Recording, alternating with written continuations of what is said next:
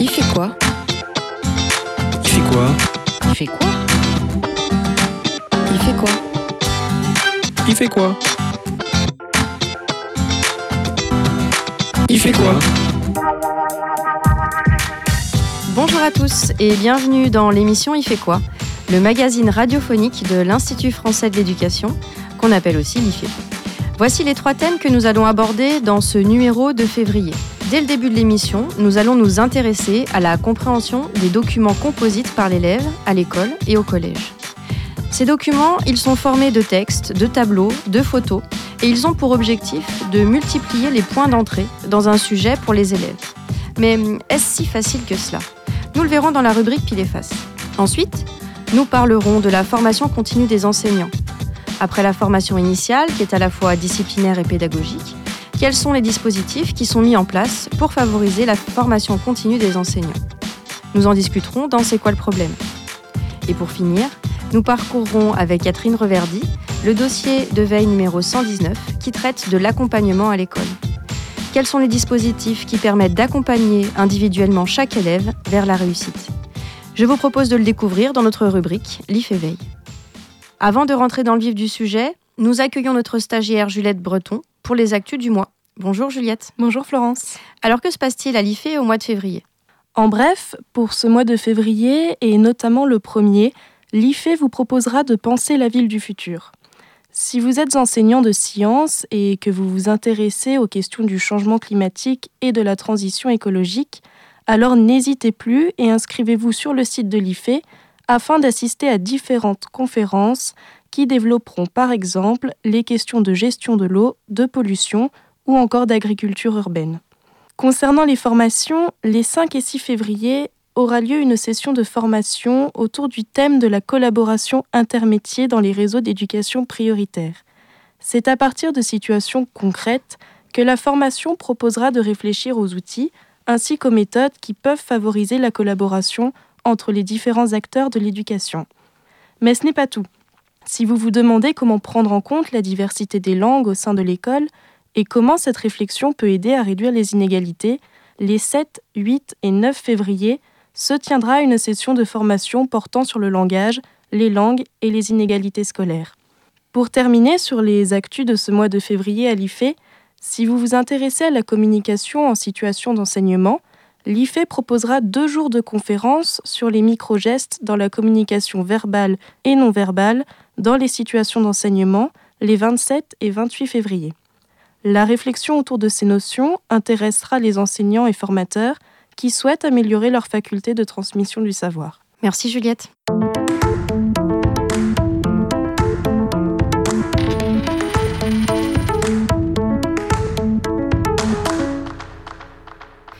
Dans ce pile et face, nous allons nous intéresser à la question suivante. Comment les élèves du cycle 3, alors c'est-à-dire depuis la réforme de 2016 les élèves de CM1, CM2 et 6e, comment est-ce qu'ils comprennent les documents composites? Alors, un document composite, qu'est-ce que c'est? C'est un document qui associe des éléments avec du texte et des éléments sans texte, comme des images, des tableaux ou encore des graphiques. Alors, c'est une question très intéressante parce que les enseignants utilisent très régulièrement ce type de document à l'école, euh, dans le secondaire et aussi quelle que soit la matière. La lecture de ces documents semble souvent aller de soi parce que leur dimension multisupport est perçue comme une aide. Mais en fait, elle peut mettre en difficulté certains élèves. C'est le sujet de cette table ronde avec nos deux invités.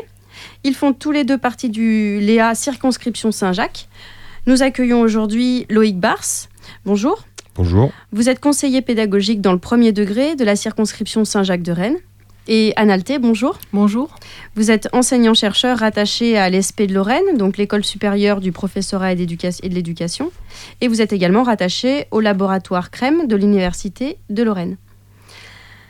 Alors, Analté, est-ce que vous pouvez nous expliquer un peu plus en détail que ce que j'ai déjà fait, ce que vous appelez un document composite euh, je, je dirais qu'un document composite propose déjà à la lecture des élèves sur un même espace euh, un ensemble d'éléments hétérogènes. Alors hétérogènes parce que euh, ces éléments peuvent être différents sémiotiquement. On peut avoir par exemple du texte, de l'image, euh, des, graphiques sur un même document. cette hétérogénéité peut être aussi typographique et elle peut être aussi énonciative. Par exemple, dans le manuel d'histoire, il arrive fréquemment qu'on ait des extraits de textes d'auteurs différents qui sont des témoignages qui, abordent des points de vue différents de celui de l'auteur du manuel. Donc le document composite est hétérogène. il est aussi discontinu parce qu'il il ne se lit pas de façon linéaire, mais il suppose une mise en lien entre des éléments différents. Et euh, on, a ce qu'on pourrait appeler des dispositifs éclatés, avec des parcours de lecture différents. Alors, en fait, le document composite, comme il est, il est composé de plusieurs éléments, on s'attendrait à ce qu'il puisse faciliter la compréhension du, de ce document par des élèves de profils différents. Il, y a ceux qui ont plus de facilité à comprendre un schéma, ceux qui ont plus de, de facilité pour lire les graphiques, ou ceux qui sont plus à l'aise avec du texte. Euh, on peut penser qu'à chaque, pour chaque élève, il y a une porte d'entrée privilégiée pour accéder au contenu du document. Alors comment est-ce qu'on peut expliquer que finalement, ce document euh, composé de plusieurs éléments est en fait euh, un obstacle? En fait, je pense que la difficulté tient au, fait qu'il faut savoir lire tous les éléments, alors que ces éléments soient une carte, un tableau, un texte, une image, et qu'il faut articuler ces éléments entre eux pour euh, comprendre et pour faire du sens. Et donc, il y aurait deux paliers de difficultés euh, potentielles. Alors, d'une part, comme chaque élément est important, joue un rôle dans le tout, il faut savoir le lire. Et euh, donc, on ne, peut pas, on ne peut pas penser que certains élèves seraient plus sensibles aux images, que d'autres élèves seraient plus sensibles au texte, d'autres au schéma, et donc qu'ils s'en tireraient facilement. En fait, il faut euh, tout, euh, tout savoir lire. Et puis aussi, l'obstacle est de trouver l'orientation générale du document à partir de, de la lecture de ces éléments éclatés. Donc pour accéder au sens du document composite, il faut d'une part comprendre tous ces éléments hétérogènes, et puis aussi il faut les articuler entre eux pour euh, reconstruire l'orientation générale du document. Alors Loïc Bars, pourquoi est-ce que vous êtes intéressé au sein de votre Léa à, la problématique du document composite euh, Le groupe de secteur initial visait la poursuite de l'apprentissage de la lecture et la continuité école-collège.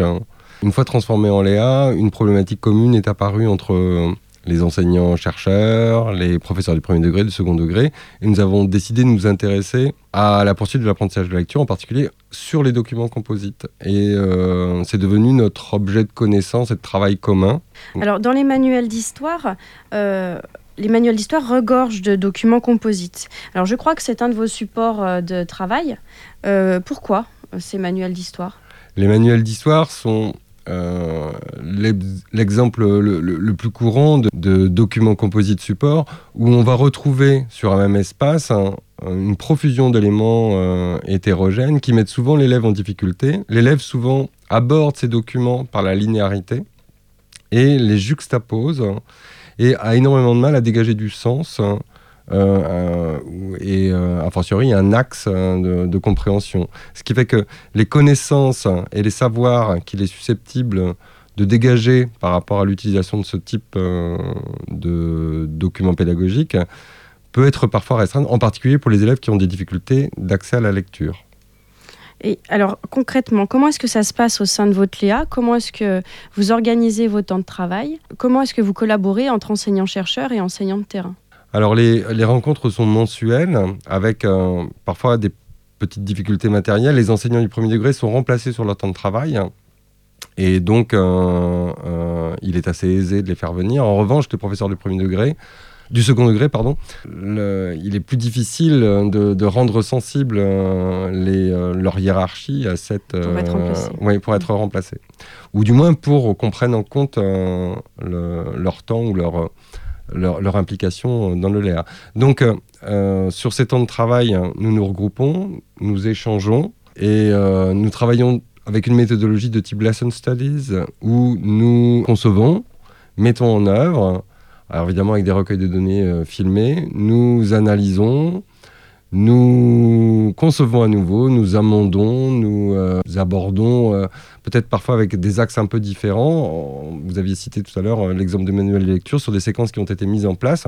Nous sommes aperçus qu'il y avait réellement juxtaposition euh, des différents éléments et que les élèves n'arrivaient pas du tout à accéder au sens du, euh, dans le, sens qui était visé par le document composite qui avait été conçu par nous-mêmes. Donc il a fallu revoir ce document pour que les élèves justement puissent euh, quelque part accéder à l'essentiel du document. Et comment se passe la communication, les échanges entre les enseignants de- de- d'école, de, CM et ceux de 6e Loïc Bars Ces échanges ont principalement lieu sur les temps de rencontre hein, qui sont organisés euh, mensuellement, mais nous utilisons aussi des outils euh, collaboratifs de type Padlet sur lesquels euh, les gens peuvent échanger, même si leur utilisation nécessite encore quand même une meilleure appropriation.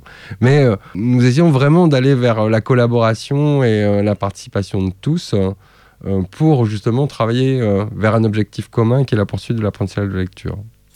Alors, ce, lieu d'éducation associé euh, est tout jeune. Quelles sont les perspectives euh, à court euh, et plus long terme dans votre Léa? Alors, nous avons plusieurs objectifs, hein, des objectifs formatifs hein, auprès des collègues, hein, non seulement de la circonscription, mais aussi de l'académie. Nous avons déjà été sollicités pour participer à des rencontres de l'ANCP, l'Association nationale des conseillers pédagogiques, où nous ferons des communications sur euh, le thème des documents composites. Nous avons déjà participé à la journée de l'innovation euh, avec le CARDI de Rennes, nous avons présenté nos travaux de recherche sur les documents composites. Nous avons comme objectif aussi de euh, concevoir un magistère qui aiderait les gens, enfin les professeurs, à se former à l'utilisation et à la conception de documents composites et à les sensibiliser aussi à cette dimension de la poursuite de l'apprentissage de la lecture qui doit se faire aussi euh, au cycle 3. Alors, merci. Merci. On touche à la fin de, de notre euh, rubrique Pile et Face. Merci Loïc Bars. Merci. Merci Analté. Merci. Nous passons désormais à notre chronique biblio et nous accueillons pour cela Claire Jordanengo, qui est conservateur à la bibliothèque d'Hydro de Lyon. Bonjour Claire. Bonjour Florence. Aujourd'hui, vous allez nous présenter un grand classique en termes d'éducation, à savoir L'Émile de Jean-Jacques Rousseau, publié en 1762. C'est en effet le grand titre sur l'éducation dont la bibliothèque possède le plus grand nombre d'exemplaires. Rien que pour la première édition de 1762, nous en avons trois, sans compter toutes les rééditions du 19e siècle, les réfutations, les œuvres dérivées. Alors c'est un texte assez important, en général trois ou quatre volumes qui contiennent euh, les cinq livres de l'œuvre. Les exemplaires de la bibliothèque sont publiés à Amsterdam chez Jean Néolm, libraire. Alors je ne vais pas rentrer dans les détails de la publication de l'œuvre, mais ça nous rappelle quand même le contexte euh, complexe de l'édition d'Ancien Régime, puisqu'il est normalement nécessaire d'avoir un privilège pour pouvoir imprimer légalement un ouvrage. Et l'œuvre de Rousseau, aujourd'hui un classique, mais n'a pas obtenu ce privilège, mais une simple autorisation en quelque sorte d'être publié, ce qu'on appelait une permission tacite. Cependant, anticipant des problèmes, l'éditeur de Rousseau à Paris va passer un accord avec un libraire de La Haye, pour qu'il imprime et distribue le livre hors de France. Et en fait, ils avaient tellement peur que le livre a été imprimé avec euh, classiquement une fausse adresse. C'est pour ça qu'il y a marqué à Amsterdam chez Jean Néolme. Le livre va sortir à la fin du mois de mai 1762 et dès le 9 juin, en fait, il est condamné par le Parlement de Paris. Les exemplaires du livre doivent être lacérés ou brûlés. On ne peut plus distribuer ce livre. L'auteur doit être arrêté et c'est bien saisi. Après la condamnation à Paris, il va y avoir une condamnation également à Genève, une censure de la Sorbonne, donc la faculté de théologie, de l'archevêque de Paris, et une mise à l'index. Et Rousseau, enfin c'est quand même assez sérieux, puisque Rousseau va être obligé de fuir de refuge en refuge jusqu'à sa mort. Et comment s'organise l'œuvre Alors l'Émile, c'est l'histoire d'un enfant, Émile donc, dont on va suivre l'éducation depuis la petite enfance jusqu'à l'âge adulte. Et les cinq livres correspondent aux différentes phases de son développement physique et mental, à la jeunesse de ses facultés. Donc il va y avoir le tout petit, pour les deux premières années, l'enfant, à peu près de 2 à 12 ans, le jeune ado, de 12 à 15 ans, le jeune homme, jusqu'à 18 ans, et le dernier livre est consacré en fait à Sophie, la jeune femme qui va devenir euh, la femme d'Émile. Donc Émile, c'est un enfant bien né, en bonne santé, euh, d'esprit moyen, qui va être mis dans les mains d'un gouverneur dès son plus jeune âge pour recevoir une éducation euh, conforme à ses facultés naturelles, une éducation négative, c'est-à-dire il va falloir éviter d'introduire en Émile des connaissances qui peuvent le corrompre. L'idée, c'est de créer un homme vertueux, heureux et libre, quels que soient les caprices du destin qui vont euh, l'affecter, et aussi de créer un citoyen. Euh, mais alors finalement, est-ce que c'est un traité d'éducation ou est-ce que c'est un livre de philosophie? Euh, C'est un livre multiple, à la fois un traité d'éducation, un essai sur l'éducation et une philosophie de l'éducation. Même en termes de forme, il mêle plusieurs genres littéraires, euh, des lettres, des dialogues. Le dernier livre ressemble plutôt à un roman. C'est assez proche finalement même d'un roman de formation. Et Rousseau le considérait lui-même euh, vraiment comme un livre de philosophie, ou comme il le disait, euh, un livre issu des rêveries d'un visionnaire sur l'éducation. Disons que pour lui, euh, la question de l'éducation, c'est pas un recueil de pratiques ou de recettes pédagogiques, c'est vraiment un problème philosophique qui aboutit à réfléchir à la nature de l'homme. Donc il y a à la fois une méthode et tout un tas d'observations euh, basées sur l'expérience. Et quelle a été la postérité de ce livre? Alors elle a été très très importante. C'est pas du tout le, premier traité d'éducation, bien entendu. Il puise chez source chez de nombreux prédécesseurs et il est, il est lui-même euh, inscrit dans un courant de réflexion qui a lieu tout au long du XVIIIe sur l'éducation domestique ou l'éducation publique. Mais en tout cas, après Rousseau, euh, qu'on le déteste ou qu'on l'encense, il n'y a plus aucun traité d'éducation qui pourra éviter la référence à l'Émile. Merci. Il est toujours utile de revoir ces classiques et nous vous remercions pour cette chronique claire. Maintenant, passons au problème du mois.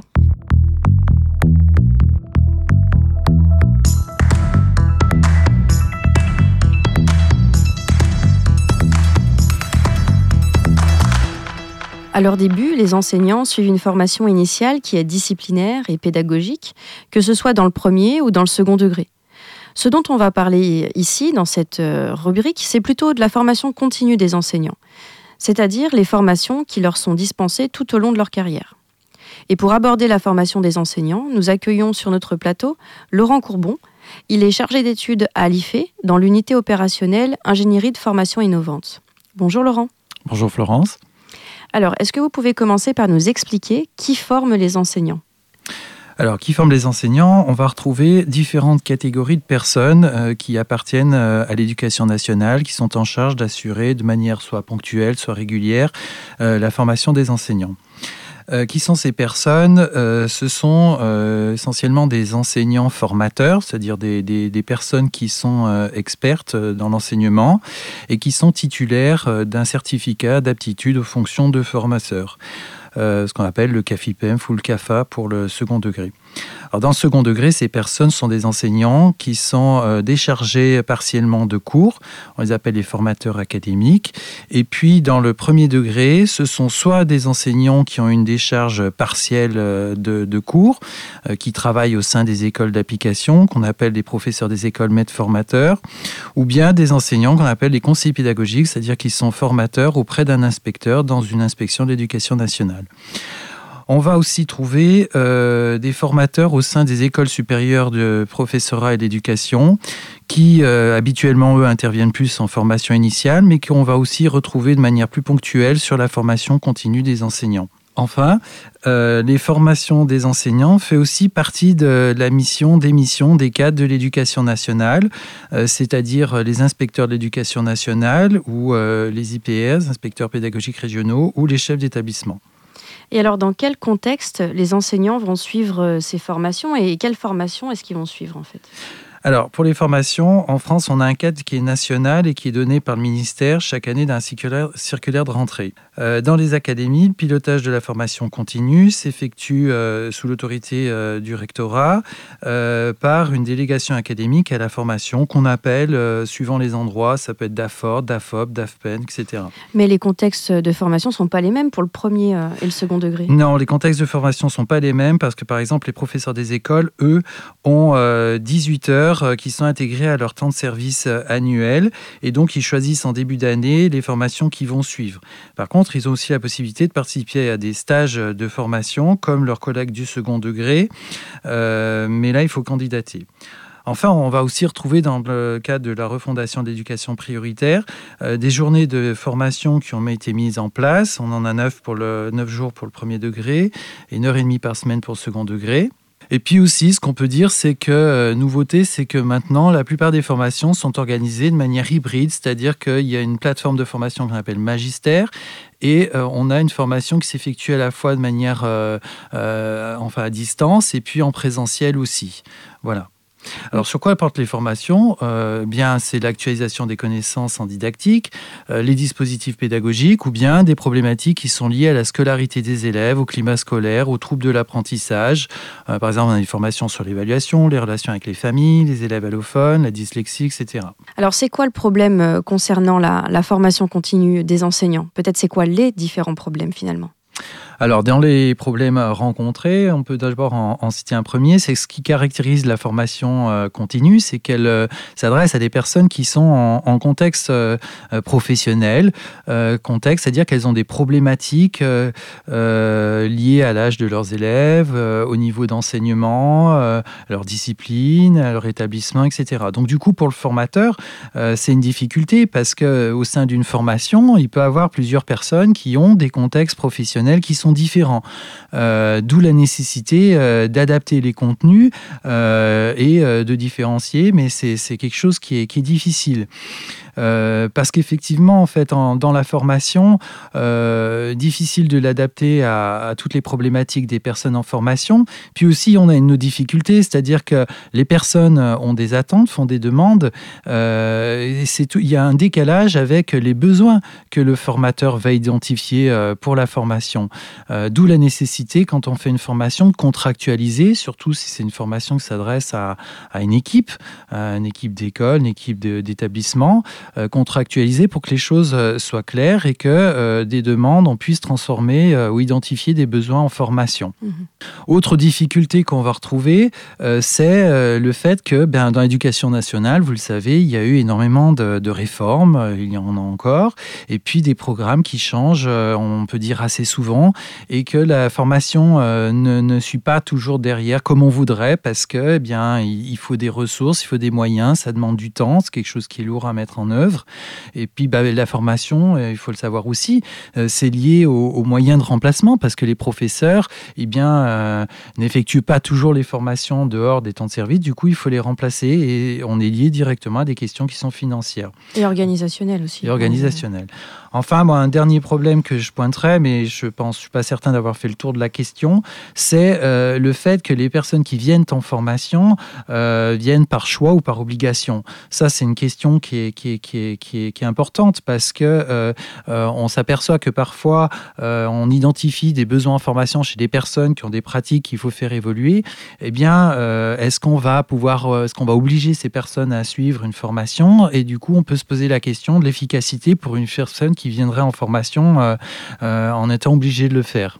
Alors oui, mais par exemple, pour un enseignant du second degré, euh, il peut très bien passer dix ans de sa carrière sans suivre aucune, aucune formation. Alors peut-être plutôt d'obliger les enseignants à suivre telle ou telle formation, est-ce qu'on ne pourrait pas imaginer, par exemple, euh, chaque année, vous devrez suivre 10 heures de formation et eux choisissent, euh, ça, les bouscule, ça les force à, à eux identifier leurs besoins et peut-être à s'inscrire à des formations qui pourraient les intéresser, mais en tout cas à faire de la formation continue euh, dans leur carrière oui, bah, l'idée intéressante, c'est un petit peu le modèle du premier degré. Hein, c'est ce que, ce que je vois dans, dans votre proposition. Euh, effectivement, c'est intéressant. Et puis, euh, moi, je pense aussi que maintenant, la formation, elle se, elle se pose aussi, euh, pour, elle s'adresse à une équipe mhm. parce que je crois que le métier d'enseignant évolue et l'enseignant qui travaille tout seul dans sa classe, j'espère, c'est en train de disparaître, mais qu'on va favoriser le travail en équipe. Et effectivement, on peut imaginer au sein d'un établissement du second degré qu'il y ait des volumes de formation annuelle ou pluriannuelle à suivre, euh, qui s'adresse soit à une personne, soit à une équipe.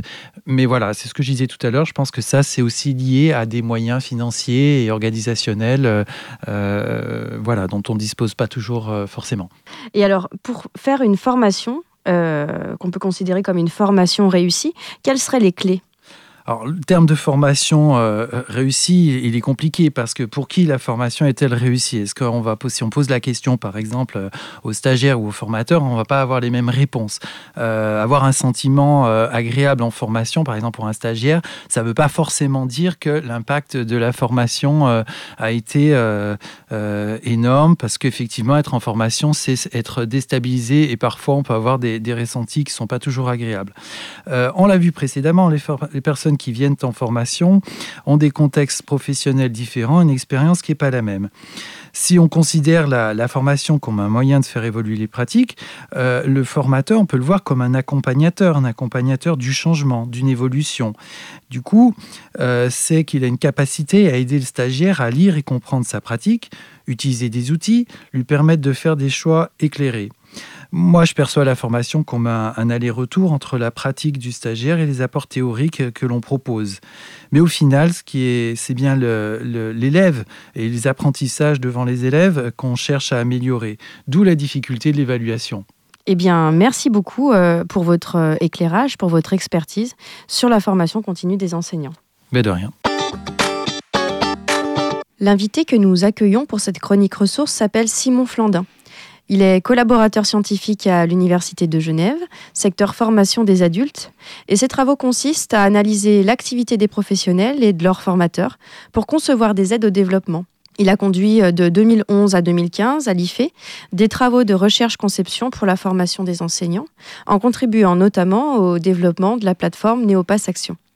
C'est donc cette plateforme Néopass Action qu'il va nous présenter aujourd'hui. Bonjour Simon Flandin. Bonjour. Est-ce que vous êtes prêt, Simon, à répondre aux questions de notre collaborateur? Bah, Je vais essayer en tout cas. Alors on y va. Qu'est-ce que c'est? Alors Neopass Action, c'est un site internet en accès gratuit, mais protégé, c'est-à-dire que tout le monde n'y a pas accès.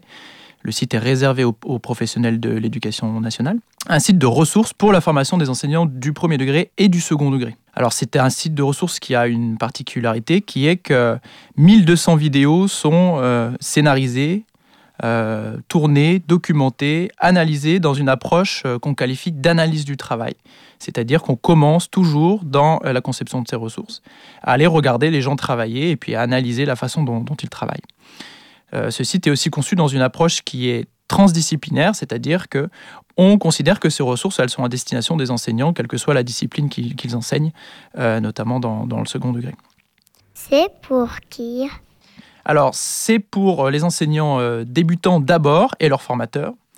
Euh, c'est-à-dire que les objets de formation qui ont été sélectionnés par les chercheurs ont été analysés comme particulièrement importants au cours de l'entrée dans le métier. Donc Neopass Action, c'est d'abord un outil pour l'accompagnement des premiers pas professionnels, qui peut être utilisé en autonomie par, par les novices, même si l'aide du, formateur est quasiment indispensable, ça on a des recherches quand même qui le montrent, euh, pour construire des réponses pratiques qui soient à la fois efficaces vis-à-vis des apprentissages des élèves et euh, soutenables dans les, situations de travail euh, qu'on vise dans, la formation. Soutenable, c'est-à-dire que on vise à ce que les enseignants ne s'épuisent pas dans les modalités d'enseignement qu'ils vont utiliser, sachant que c'est souvent un problème pour les, jeunes enseignants qui débutent parfois en éducation prioritaire dans des contextes dans lesquels il n'est pas toujours facile d'intervenir. Comment ça marche? Alors, chaque thème de, formation est décliné en, plusieurs objets. Donc euh, parfois on s'intéresse euh, aux situations euh, typiques, c'est-à-dire les situations dans lesquelles se retrouvent très généralement les enseignants, ou critiques, c'est-à-dire celles qui vivent comme particulièrement difficiles à maîtriser. On s'intéresse aussi au dilemme de métier, c'est-à-dire les situations dans lesquelles euh, aucune des options qui, peuvent être prises par l'enseignant n'est vraiment satisfaisante et pourtant il faut qu'il trouve une façon d'agir euh, quand même euh, au milieu de ces dilemmes. voilà, donc il y a plusieurs objets cibles comme ça auxquels on s'intéresse dans ces formations. Et dans chacun de ces, objets est scénarisé de la manière suivante. une vidéo qui est tournée en contexte réel de classe, qui illustre le problème, c'est-à-dire qu'on va filmer les enseignants dans leur classe.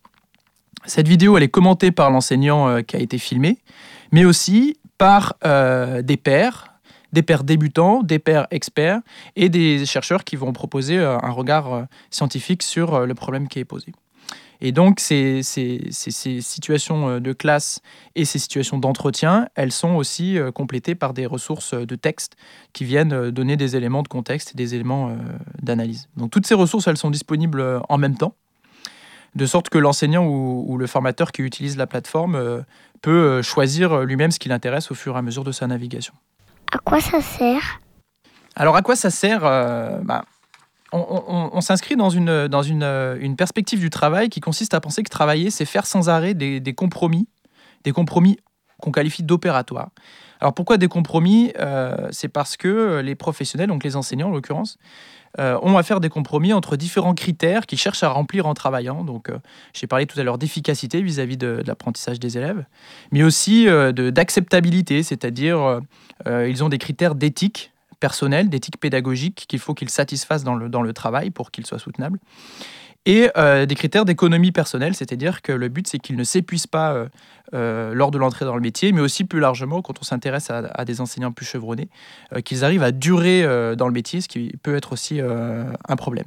Ces compromis ils doivent être opératoires parce qu'ils sont effectués dans l'action continue en classe, dans l'action ordinaire de la classe. Donc en fait, Néopass Action identifie des situations dans lesquelles ces compromis sont les plus difficiles à réaliser. Et donc on cherche à aider les enseignants à mieux comprendre ces situations et les manières euh, de réaliser bah, ces compromis qui sont nécessaires euh, pour qu'ils soient euh, tenables dans les situations de travail. Et puis surtout, on, essaye de cibler des compromis qui soient accessibles par les enseignants en fonction de leur état de développement professionnel, considérant que on ne peut pas tout simplement transposer le modèle de l'expert vers le débutant. C'est-à-dire qu'il faut plutôt qu'on propose aux débutants des, euh, des ressources, des, des cas concrets de travail qui correspondent euh, à là où ils en sont de leur développement professionnel par rapport à ce qu'ils savent faire, la façon dont ils perçoivent leur situation de classe, euh, etc. D'où ça vient? Alors historiquement, euh, ça vient de l'identification euh, conjointe par le Centre Alain Savary de l'Institut français d'éducation et par euh, le chercheur euh, Luc Ria, donc là on se situe à peu près au milieu des années 2000, euh, d'une- de ce qu'on pourrait appeler une demande sociale, on appelle souvent ça une demande sociale dans la recherche, qui était un déficit euh, d'aide à l'accompagnement de l'entrée euh, dans le métier des enseignants débutants, notamment en éducation prioritaire où certains problèmes de travail se posent euh, de manière euh, particulièrement aiguë. Et donc, avec l'aide de, de nombreux autres acteurs de, de l'IFE, puis d'une vingtaine de chercheurs de plusieurs laboratoires euh, français euh, et suisses, donc Néopass Action est passé d'un premier thème d'à peu près 80 vidéos à son lancement en 2010 à plus de, de 1000 1200 vidéos en, en 2015, et puis euh, on est à un peu plus de 50 000 euh, comptes d'abonnés actuellement, euh, je crois. Alors, Néopass Action a, eu et continue d'avoir une influence assez, notable sur la formation des enseignants, en tout cas dans les territoires où il, est, où il est utilisé, bien sûr. Et il me semble que ce, site-là, cette ressource-là, c'est, est un peu le témoin de l'utilité des approches d'analyse du travail pour les professionnels de l'enseignement et de la formation, et aussi de, l'appropriabilité de cette approche-là, à condition qu'on fournisse les outils euh, adaptés aux, bénéficiaires, quoi, aux gens, qu'on vise euh, vis-à-vis de, de ces approches-là pour la formation. Et, et ces professionnels-là plaident en fait constamment pour une articulation entre ce qu'on appelle souvent à tort la théorie, on devrait plutôt parler de- des résultats de- des sciences de l'éducation que de parler de la théorie, et de la pratique, c'est-à-dire euh, ben, l'activité ordinaire dans la classe pour ce qui concerne les enseignants, et dans la formation pour ce qui, conti- pour ce qui concerne les formateurs. Merci Simon Flandin pour euh, cette présentation. Ben, merci de cette invitation. Sans transition, nous passons à la découverte d'un dossier de veille scientifique de l'IFE. De jour comme de nuit, l'IFE veille.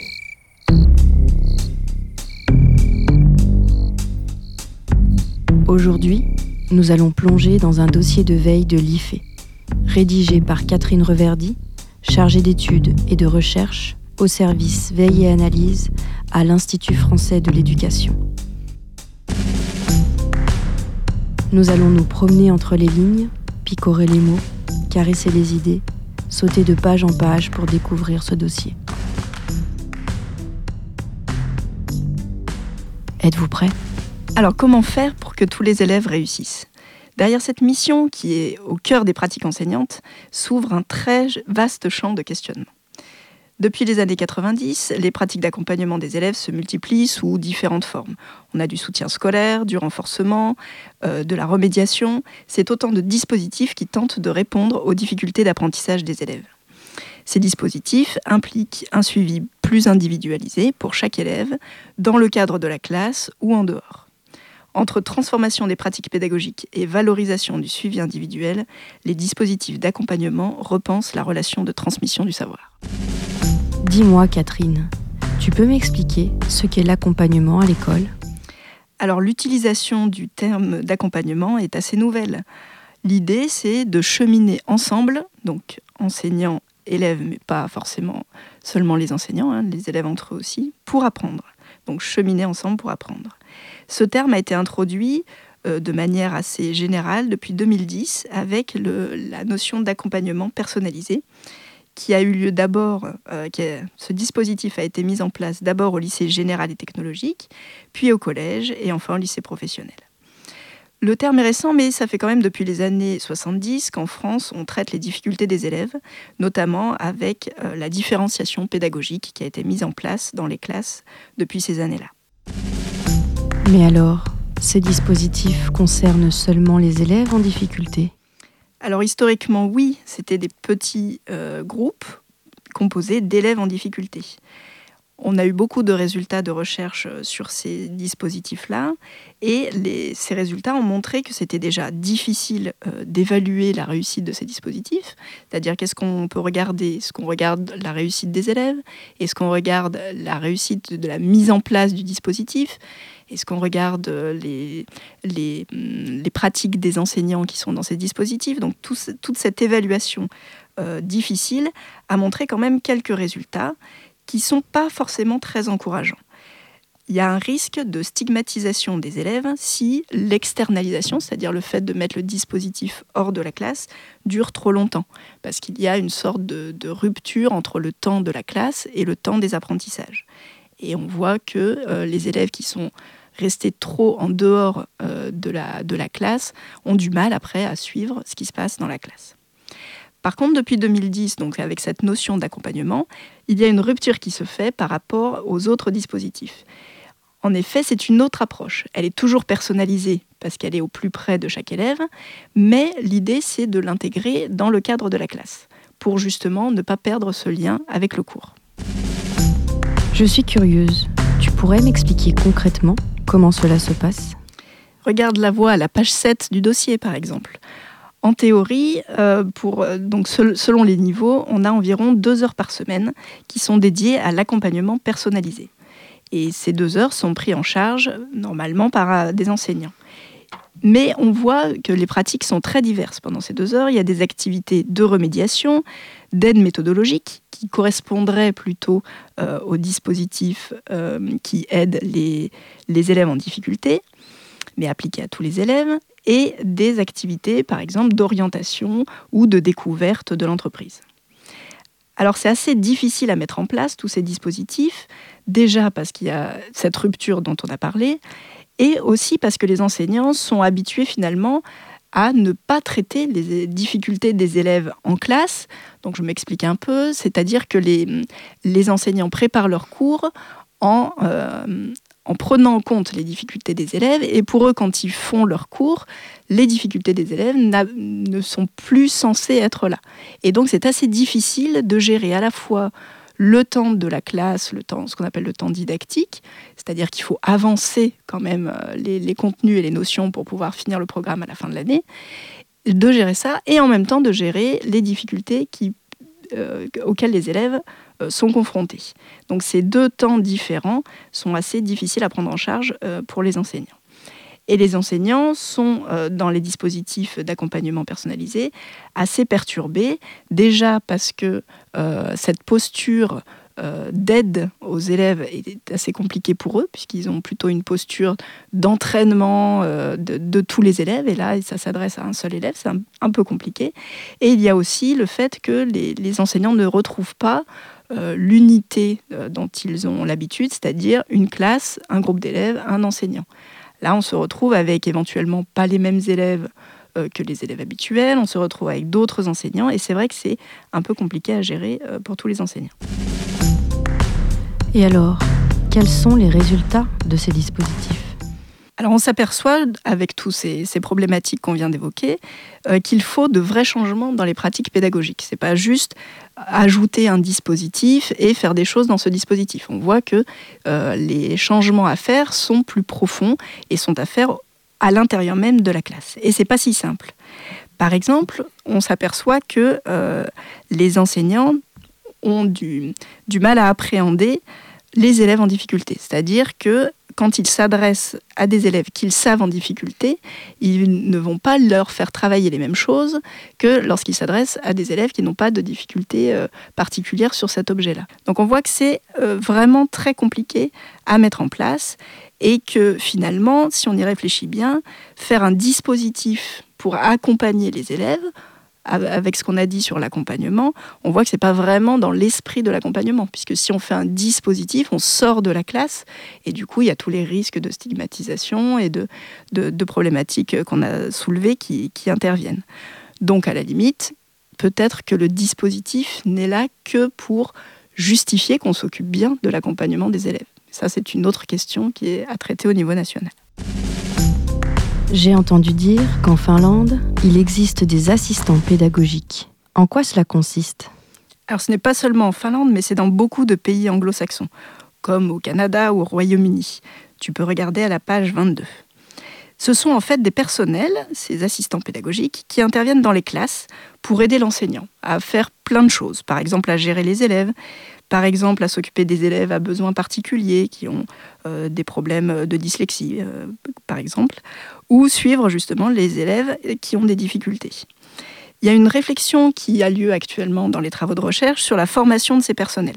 Parce que ces personnels, du coup, sont vraiment dans un statut un peu bizarre. Donc les travaux se demandent, les travaux de recherche se demandent si il faut former à l'enseignement ces personnels ou s'il faut euh, euh, les laisser en soutien euh, à l'enseignant. En France, on n'a pas ces assistants pédagogiques, mais on a un dispositif qui est plus de maîtres ou de maîtresses que de classes, qui est euh, donc un dispositif donc toujours difficile à évaluer. Hein, il est en, cours d'évaluation, mais l'idée intéressante de ce dispositif, c'est qu'on mobilise tous les enseignants d'une même école pour essayer de diagnostiquer les besoins de chaque classe, de chaque élève et de chaque niveau. Donc il y a un travail collectif qui se fait et qui est euh, au cœur du changement des pratiques enseignantes. C'est vraiment euh, l'aspect collectif là qui est intéressant. On voit dans les recherches euh, que ce, type de dispositif pour le changement des pratiques pédagogiques est plus efficace que par exemple réduire les classes comme dans le dispositif de CP à 12 élèves.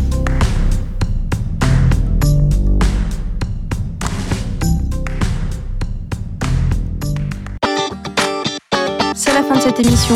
Merci à tous. À la technique, aujourd'hui Sébastien Boudin de NS Media. Je remercie aussi chaleureusement Diane Béduchot, qui est une de nos stagiaires et qui m'a aidé à préparer cette émission. Vous pouvez retrouver bien sûr toutes les informations sur les différents sujets que nous avons abordés dans notre émission Il fait quoi sur le site de notre web radio Cadécole à l'adresse suivante ife.ens-lyon.fr slash. Et puis on se retrouve au mois de mars pour la prochaine émission Il fait quoi? À bientôt